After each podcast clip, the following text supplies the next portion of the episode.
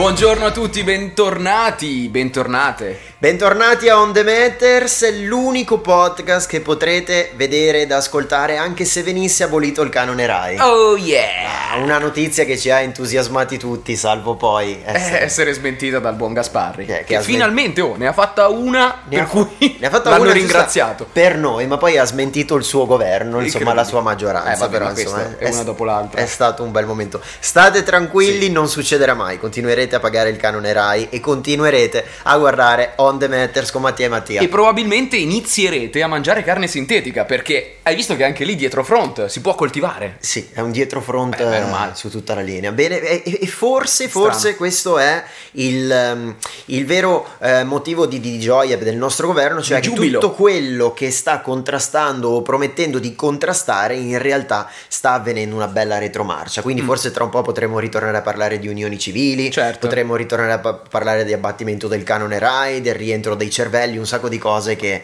Incredibile. in cui in questi mesi abbiamo discusso e dibattuto a E lungo. Assolutamente, noi torniamo dopo qualche mese di pausa in realtà perché avevamo detto torniamo dopo l'estate, all'inizio dell'autunno, poi fino alla settimana scorsa a Milano c'erano 25 gradi quindi abbiamo detto eh, qua siamo ancora in vacanza. Bravo, Matti, Ah, esatto. aspettiamo un attimo, siamo tornati. vi sarete accorti che è- praticamente è già novembre Esatto. e abbiamo deciso di tornare per farvi compagnia nelle vostre domeniche, nelle vostre giornate Esatto, esatto. solitaria o con gli amici o con chiunque decidete di condividere On The Matters. Bene, per parlare di che cosa? Ce lo siamo domandati perché di fatti ne sono successi tanti. Ovviamente nel periodo in cui non c'eravamo, alcuni molto rilevanti, altri meno, penso, non so, alla pesca di Esselunga, cioè se fossimo stati live eh, in quel periodo, in quelle settimane avremmo creato una bellissima puntata a riguardo, l'abbiamo balzata. la Sì, ma pesca. sono sicuramente temi che torneranno e su cui ritorneremo perché gli spunti ci saranno. Io personalmente, come ti ho detto in tutti questi mesi, tengo molto a fare una puntata su Andrea Gianbruno, che secondo me è uno dei personaggi rivelazione e cult Certo. degli ultimi mesi, sia dal punto di vista giornalistico che dal punto di vista politico. Per questo vedo che ti sei messo di pantaloni blu cina o blu estoril. Blu e Storil, Ok. Blu e Storil, perché sto cercando di adattarmi. Purtroppo avevo già tagliato i capelli e non ho il ciuffo, ma eh, a questo Ok. puoi pensare tu che li hai più lunghi dei miei. visto, no? li ho, li ho tagliati anch'io, vabbè. Bravo. Comunque, eh, non sapevamo bene da cosa iniziare, abbiamo deciso di farlo in realtà partendo dall'argomento più serio in assoluto che potevamo affrontare. Siamo anche, tra virgolette,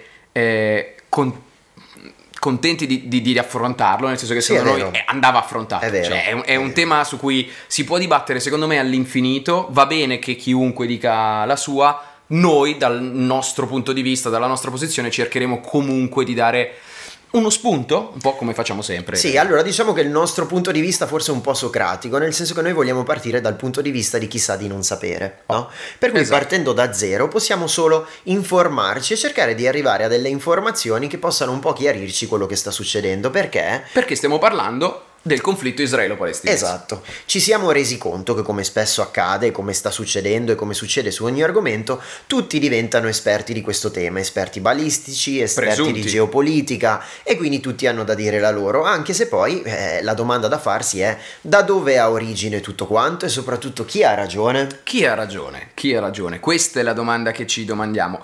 Partiamo da quelli che sono le, secondo me, gli eventi manifesti degli ultime settimane. Noi assistiamo a manifestazioni, possiamo dire in tutto il mondo Certo. occidentale, ok? Eh, molto spesso pro-Palestina, ok? Sicuramente in, preponderan- in maniera preponderante pro-Palestina. Certo. Eh, ho visto per esempio una, propo- una- una protesta che c'è stata a Washington di israeliani contro la guerra, che tra l'altro sono stati, sono stati arrestati, però tendenzialmente l'effetto underdog, possiamo definirlo, porta a un, chiamiamolo tifo, ok? Un simpatizzare per quello che è sicuramente in questo momento la parte più debole tra le due parti in causa, che è la parte palestinese. Quella che viene descritta come la parte più debole. Esattamente, esattamente. Abbiamo assistito però a, eh, diciamo, manifestarsi di attività, di azioni terroristiche che sono sicuramente appunto di matrice islamica e sono compiute da Hamas. Esatto. Chi, chi è Hamas? Cioè, questo gruppo terroristico che avevamo anche già descritto in una puntata precedente sono gli estremisti islamici, una sorta di Al-Qaeda, una sorta Sì. di anche ISIS, ok? Certo, Portano certo. avanti la jihad. Certo. Ok, quindi a tutti gli effetti dei ultra radicalizzati. E ultraterroristi, sono un gruppo Esatto, terroristico, non sono i palestinesi, non sono lo Stato della Palestina, ma sono un gruppo di terroristi estremisti. Oh, ottima distinzione. Qual è la differenza tra Hamas e il governo palestinese? Innanzitutto, esiste un governo palestinese? Abbiamo dei problemi sul riconoscimento degli stati e dei governi Oh. più o meno democratici dal punto di vista eh, proprio geopolitico, ma anche eh, di riconoscimento internazionale dei confini Certo. dello Stato di Israele e della Palestina, soprattutto della Palestina in questo Esatto. caso. Possiamo dire che nella regione di Gaza, ok, quella famosa striscia che oggi è teatro di vicende allucinanti, drammatiche, eh, effettivamente esisteva un governo, chiamiamolo semi-indipendente, nel senso che non essendo uno Stato di diritto riconosciuto, non aveva un governo veramente indipendente. Sicuramente era legato a doppio filo dalle volontà e dalle concessioni del governo centrale israeliano. Ehm, questo per distinguere appunto il gruppo terroristico che si muove secondo delle ragioni che sono estremiste e mai giustificabili, da quello che è invece una posizione politica palestinese, che sono due cose diverse. Perché si è portati a pensare che Hamas sia quasi l'esercito palestinese? Perché all'interno di questa guerra è, è quello che sta avvenendo. Non, eser- non esiste un esercito palestinese che viene nominato banalmente dai vero, media. È vero. C'è da una Ma parte certo, perché nel- nella descrizione che viene fatta dal- dal- dalla narrativa, dallo storytelling e dai media, è lo Stato di Israele contro Hamas, come se Hamas fosse sinonimo di Palestina o Stato palestinese. In realtà eh, la distinzione nel racconto non, non può neanche essere netta, perché il governo palestinese difficilmente è in grado di prendere delle distanze nette dal gruppo terroristico, proprio perché altrimenti il gruppo terroristico probabilmente si, farà- si rifarebbe in qualche modo violento contro quello che è il governo e quindi si è portati spesso a identificarli, ma in modo del tutto sbagliato, perché ovviamente ci sono delle persone all'interno del- del- del- della Palestina Sì. che lottano a loro modo, manifestano contro gli attentati terroristici ehm, causati e creati Esatto. da Hamas. Esatto. E allora... Che è, scusami, Vai, vai. Ci, ci tengo anche a questo punto, è un gruppo terroristico mh, non come probabilmente siamo portati a pensare spesso anche con l'ISIS di guerrieri che lottano con coltelli e ossa, ma è un gruppo molto avanzato anche dal punto di vista tecnologico Certo. e delle informazioni, tanto che come era accaduto e come vi avevamo raccontato per ehm, il conflitto tra Ucraina e Russia, anche qui spesso ci si sposta poi sul mondo dei social, sul mondo Sì. della comunicazione e del digitale, tanto che l'attentato de- di qualche giorno fa Sì. all'ospedale eh, palestinese pare, cioè è stato raccontato come un Sì, più che, più che attentato, esatto. il- un attacco israeliano, esatto. ma secondo altre fonti sembrerebbe che fosse un attentato di Hamas per poi dare la colpa a Israele, dando poi proprio questa colpa Tutt'al più un errore, cioè un errore di- si, si dice di questo missile che effettivamente di Ci sarebbero difettosa. anche delle prove, ma ehm, questa, questa comunicazione viaggia sui social attraverso le fake news, tanto che per esempio l'Unione Europea ha scritto niente po' di meno che a Elon Musk chiedendo di prendere dei provvedimenti o di alzare le antenne, alzare i livelli Mm. di eh, attenzione per evitare che si diffondano proprio delle Esatto. fake news sui social. su, su- sul suo Su social, X, su X, Sì, Twitter. mi ex verrebbe da dire, forse non, no, non l'ha chiesto esattamente la persona giusta per quello che è un po' il suo mood. Eh, è verissimo. Eh, in tanti quindi si chiedono: ma è giusto difendere a spada tratta la Palestina? Per- perché Israele oggi dobbiamo, tra virgolette, considerarlo carnefice oppure anche qui la vera vittima della situazione? Questa domanda, quando avrà una risposta univoca, probabilmente la guerra sarà già finita Esatto. col rischio di aver fatto nel frattempo una strage incredibile. Ma perché dico questo? Perché dobbiamo risalire qua alla radice storica di queste, di queste popolazioni, di questi abitanti di quest'area. Allora, eh, c'è un articolo molto bello che ho letto eh, che diceva, vabbè, la ragione tendenzialmente uno è portato a darla a chi c'era per primo. Esatto. ok? Due popolazioni rivendicano lo stesso territorio, ma chi c'era per primo? E qua ecco che c'è il primo problema. Perché Su un pianeta che ha una storia di milioni di anni. Benissimo. eh, chi c'era prima su Allora, quel territorio? 3000 anni fa, attenzione signori, effettivamente c'erano prima gli ebrei. 3000 anni fa. Poi, una serie di vicissitudini storiche che è inutile che stiamo a ripercorrere in maniera precisa, ma sostanzialmente hanno portato alla dispersione in giro per il mondo del popolo ebraico, che ricordiamo non ha mai avuto nella storia recente, prima di Israele, una nazione di riferimento. Bravo Matti, Ok. giusto. Eh, alla- quindi alla dispersione del popolo ebraico. Succede, cosa succede? Che alla fine dell'Ottocento gli ebrei, giustamente come, giustamente, come comunità, decidono quindi di tornare in quello che secondo loro era l'unico territorio in cui aveva senso tornare per autodeterminarsi ed era quello originario di 3000 anni fa, che era l'unica, l'ultima volta in cui gli ebrei avevano avuto un territorio di riferimento. Bravo Matti. Ok, chi E c'era qua? Questo, questo è un punto centrale, Eh. quello della comunità, perché noi è, è un concetto che abbiamo, ma abbiamo talmente dentro noi stessi che mai ci pensiamo. Ma è come se noi italiani a un certo punto fossimo costretti a lasciare l'Italia e ci spartissimo e sparpagliassimo in tutto il mondo. Certo. no? E poi uno dice: Sì, ho capito. Questa cosa Però noi pro- siamo italiani. Benissimo. no? Questa cosa è un problema per 50 anni, 100 anni, 200 anni. Qualcuno potrebbe dire: No, è per sempre un problema. Eh, i- musulmani, giustamente, dopo una serie di comunque di, di, diciamo così, di popolazioni che, so- che hanno abitato quelle aree, perché nel corso di 3000 anni ci sono stati boh, 15-20 diversi eh, dominatori, inclusi tra l'altro eh, i cristiani con le crociate che per Esatto. 200 anni e- erano Esatto. lì a uccidere i musulmani. esatto. Esattamente. I musulmani hanno detto: no, questa terra è nostra, non, non rompeteci le palle.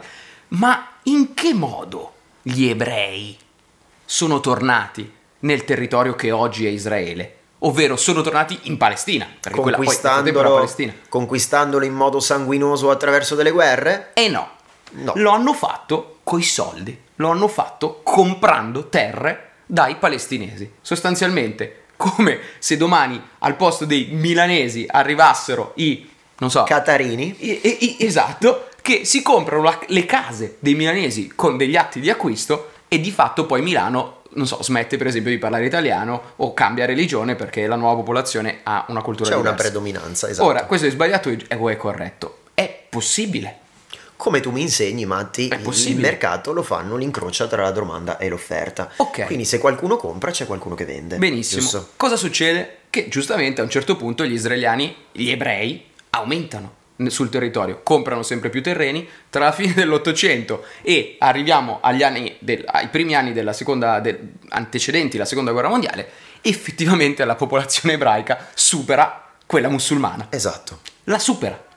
Ora, stiamo parlando di un periodo poi molto critico, quello della seconda guerra mondiale, perché sappiamo che cosa è successo col- con l'olocausto in generale. La popolazione ebraica del mondo è stata ridotta di un terzo, Sottolineala Di questa terzo. cosa perché era una cosa che io non sapevo che mi hai raccontato prima e mi ha lasciato di un stucco. terzo. Cosa hanno pensato di fare le Nazioni Unite dopo la- nel 1948? Hanno detto, ok signori, è successo quello che è successo. Io credo che quantomeno per protezione, per senso anche etico, ha senso riconoscere a questa popolazione un territorio che possa rappresentare la sua casa. Eh, ovviamente se chiedevi agli ebrei dov'è casa tua ti dicevano, è Israele. Benissimo, nel 1948 nasce formalmente, riconosciuto dalle Nazioni Unite, Lo lo, Stato Stato, di Israele. Israele. C'è un problema, che in Israele non c'erano solo gli ebrei, c'erano anche i musulmani, che non è che se l'erano legate al dito, è che semplicemente di diventare una nazione ebraica non avevano voglia. Giustamente da lì inizia il conflitto vero e proprio israelo-palestinese, che negli anni porta a ribellioni, porta a guerre, porta, porta ad accordi politici, che sono la costituzione per esempio della striscia di Gaza, Esatto. Ok, eh, che è una- un- un'area che eh, ospita più di 2 milioni e mezzo di persone. Cioè i centri abitati della striscia di Gaza hanno la stessa densità di popolazione di Tokyo, per intenderci, non parliamo di poche persone. Il problema è che poi ci sono una serie di eh, altre gruppi, altre comunità palestinesi, quindi musulmane, all'interno vero e proprio dello Stato di Israele. Ehm, E anche interlocutori esterni degli stati attorno che appoggiano l'una e l'altra parte. esatto, esatto, con la discriminante come sempre che è la religione. Quindi mondo occidentale sostanzialmente pro-sionisti, pro-Israele, e mondo musulmano tendenzialmente pro-Palestina. Pro-Palestina. Ma anche, e questo ce lo dicono i fatti, pro movimenti terroristici, pro Hamas, perché oggi le armi ad Hamas chi gliele dà? Gliele dà l'Iran, gliele dà il Qatar, gliele dà una serie di, di- di- di- popolazioni che tendenzialmente col mondo occidentale hanno un rapporto zero Esatto. o sono addirittura in aperto conflitto. Esatto. Esatto, quindi questa è un po' la condizione. Questo per dire che cosa? Che non possiamo forse basarci sull'unità temporale per definire eh, chi ha ragione, per dire ha ragione chi c'era prima. Mm-hmm. Riferimento a questo, che altra soluzione si può adottare? Beh, sai, ehm, adesso chi prende l'una o l'altra parte lo fa sulla base del chi è più cattivo e oh. chi fa più vittime, chi ha fatto più vittime nel corso degli anni. Okay. Storicamente, se prendiamo i numeri, eh, che sono quelli che sono poi di fatto i fatti dei numeri, c'è un bellissimo grafico che noi abbiamo cercato e abbiamo trovato su Willita che ci dà l'idea ehm, di quante sono state le morti in questi anni. Ovviamente è un conflitto che non si è mai fermato, per cui dal, da, da, dalla, dalla guerra da mondiale, dalle guerre mondiali, da sempre ci sono morti. Ci sono stati ovviamente dei picchi picchi, per esempio nel 2014, esatto. tra dicembre e gennaio del 2009, che si sono riaccesi, quindi diciamo 2008, 2014 e 2023 sono stati picchi e storicamente eh, le vittime che sono cadute sotto i bombardamenti sono quelle della Palestina. Ma perché? Perché noi sappiamo che lo Stato di Israele è forse tra ehm, gli stati più evoluti dal punto di vista tecnologico e militare. Tutti certo. nei film e nei telegiornali siamo abituati a vedere il sistema antimissilistico di Israele che lo protegge con una sorta di cupola impenetrabile certo. e che certo. appena qualcuno cerca di attaccarlo eh, eh, fa, dis- distrugge le armi dei nemici. Non a vogliamo questo... prendere in giro nessuno, nel senso Israele gode del supporto del mondo occidentale che vuol dire prima di tutto degli Stati Uniti. E eh beh, abbiamo Quindi... visto l'Air Force One che è atterrato pochi giorni fa e Biden che è arrivato esatto. a offrire il proprio supporto. È 70 anni che Israele dipende più o meno indirettamente dal supporto statunitense. Assolutamente questa, sì. questa è la cosa più banale del mondo da dire, ma va sottolineata certo, perché giustifica certo, certo. la potenza dal punto di vista militare, da un punto di vista economico anche eh, di Israele, che però ha anche garantito nel corso della sua costituzione degli ultimi 70 anni un tenore di vita in Israele che è praticamente paragonabile a quello che abbiamo in Italia. Sì. E ce lo dicono le graduatorie ISU uh-huh. di indice di sviluppo umano, non, non, ce lo, non lo stiamo dicendo noi. Quindi effettivamente Israele è un paese del mondo occidentale, certo, eh? a, certo. tutti, a, tutti, gli effetti. E questa occidentalizzazione, questo sviluppo tecnologico e militare, che cosa provoca? Causa la morte di moltissimi civili militari palestinesi. Quindi questo spiega che, che, che siano attacchi in risposta ad altri attacchi, contrattacchi o attacchi mirati, spiega il numero di vittime palestinesi. Esatto. Ma è anche questo un parametro per decidere chi ha ragione e chi no? Questo spiega forse o giustifica o prova la potenza tecnologica e militare delle due fazioni, ma forse non la ragione eh, territoriale di questa Sono cosa. No? Qual è il problema? È sempre comunque politico. Nel corso degli anni ci sono stati momenti di pace, Arafat in qualche modo aveva col governo israeliano ottenuto eh, una sorta di diciamo così, di accordo, di momento, di momento, di pace. Poi, come hai detto tu, eh, nel 2014 c'è stato quest'altro grande picco di morti. Parliamo di circa 5.000 morti tra i palestinesi a fronte di 200 morti israeliani. Quindi, anche qui, per essere trasparenti, questo è stato il rapporto. Eh, e poi arriviamo, arriviamo, a quest'anno, in cui sostanzialmente sono morte più persone in un mese e mezzo che nei dieci anni precedenti. Esatto. Qualcosa, qualcosa almeno quelle registrate. Eh, includendo la strage del, dell'ospedale a Gaza.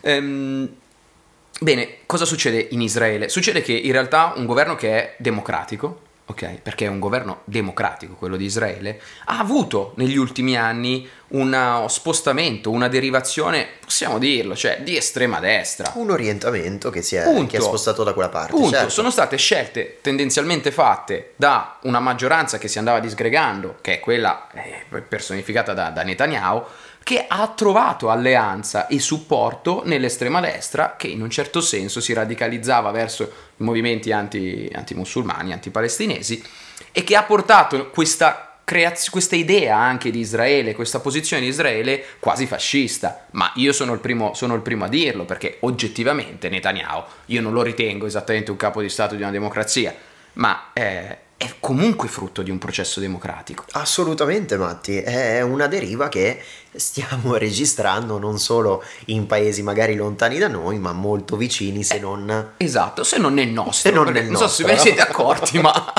i governi, i partiti politici che oggi fanno la maggioranza nel nostro paese, signori miei, vent'anni fa erano l'estrema destra italiana. Quindi qualcosa evidentemente... Ancora oggi lo sono, se poi si sono dati un... non so come... c'è, c'è, c'è il greenwashing nel, nel, nel, nella sostenibilità, dal punto di vista politico non saprei come dirlo, un sinistra washing o un moderation washing. Non lo so. Si cerca di darsi questa cosa, però nei fatti basta guardare gli esponenti da dove arrivano, quali sono le dichiarazioni o il loro passato storico nel CV e possiamo dire che c'è una chiara collocazione negli emisferi Esatto. politici. Allora, secondo me abbiamo dato due barra tre spunti interessanti che sono l'analisi sull'arco temporale, Sì. l'analisi in base al numero di morti, all'aggressività nella gestione del conflitto e, e poi anche un'analisi eh, politica, ok, gene- generale. Eh, qual è la conclusione di, queste- di questi tre punti di vista? Secondo me è comunque solo una ed è quella che in tanti, anche se magari in maniera un pochettino eh, sottovoce, forse non abbastanza loud, eh, supportano, che è quella di dire due paesi, due culture, due stati. Creiamo, riconosciamo una Palestina, finalmente, e definiamo quali sono lo Stato di, di Israele. Di Israele. Quali sono le conseguenze di questa cosa? Probabilmente delle grandi migrazioni di massa nelle aree disposte, ma oggettivamente io non vedo un'altra soluzione. Hai ragione, sono d'accordissimo su questa cosa. È probabilmente l'unica soluzione a cui si arriverà, non si sa, vedremo, vedremo. La mia conclusione di questa puntata, in realtà, oltre a poter avervi potuto dare degli spunti per farvi un'idea, è quella di darvi lo spunto di informarvi maggiormente. Noi vi lasceremo un sacco di link per informarvi, tra cui per esempio uno del Corriere della Sera che ripercorre tutta la storia, è molto breve però vi dà un'indicazione chiara di quello che è successo e di quello che sta succedendo Esatto. e il consiglio, ma anche il- la, nostro- la nostra spinta è quella di informarvi bene per crearvi una vostra posizione e poter dibattere con delle basi solide. Esatto, questo secondo me è fondamentale, soprattutto in un contesto come questo, un argomento che veramente, veramente complesso, è fatto di nomi per noi impron- impronunciabili, il che non ci aiuta a tenerli a mente e a costruire poi un pensiero critico, per cui bisogna veramente essere capaci di arrivare ai, ai macro temi, no? a guardarlo dall'alto per dire ok, no, però l'equilibrio probabilmente allora sta qua.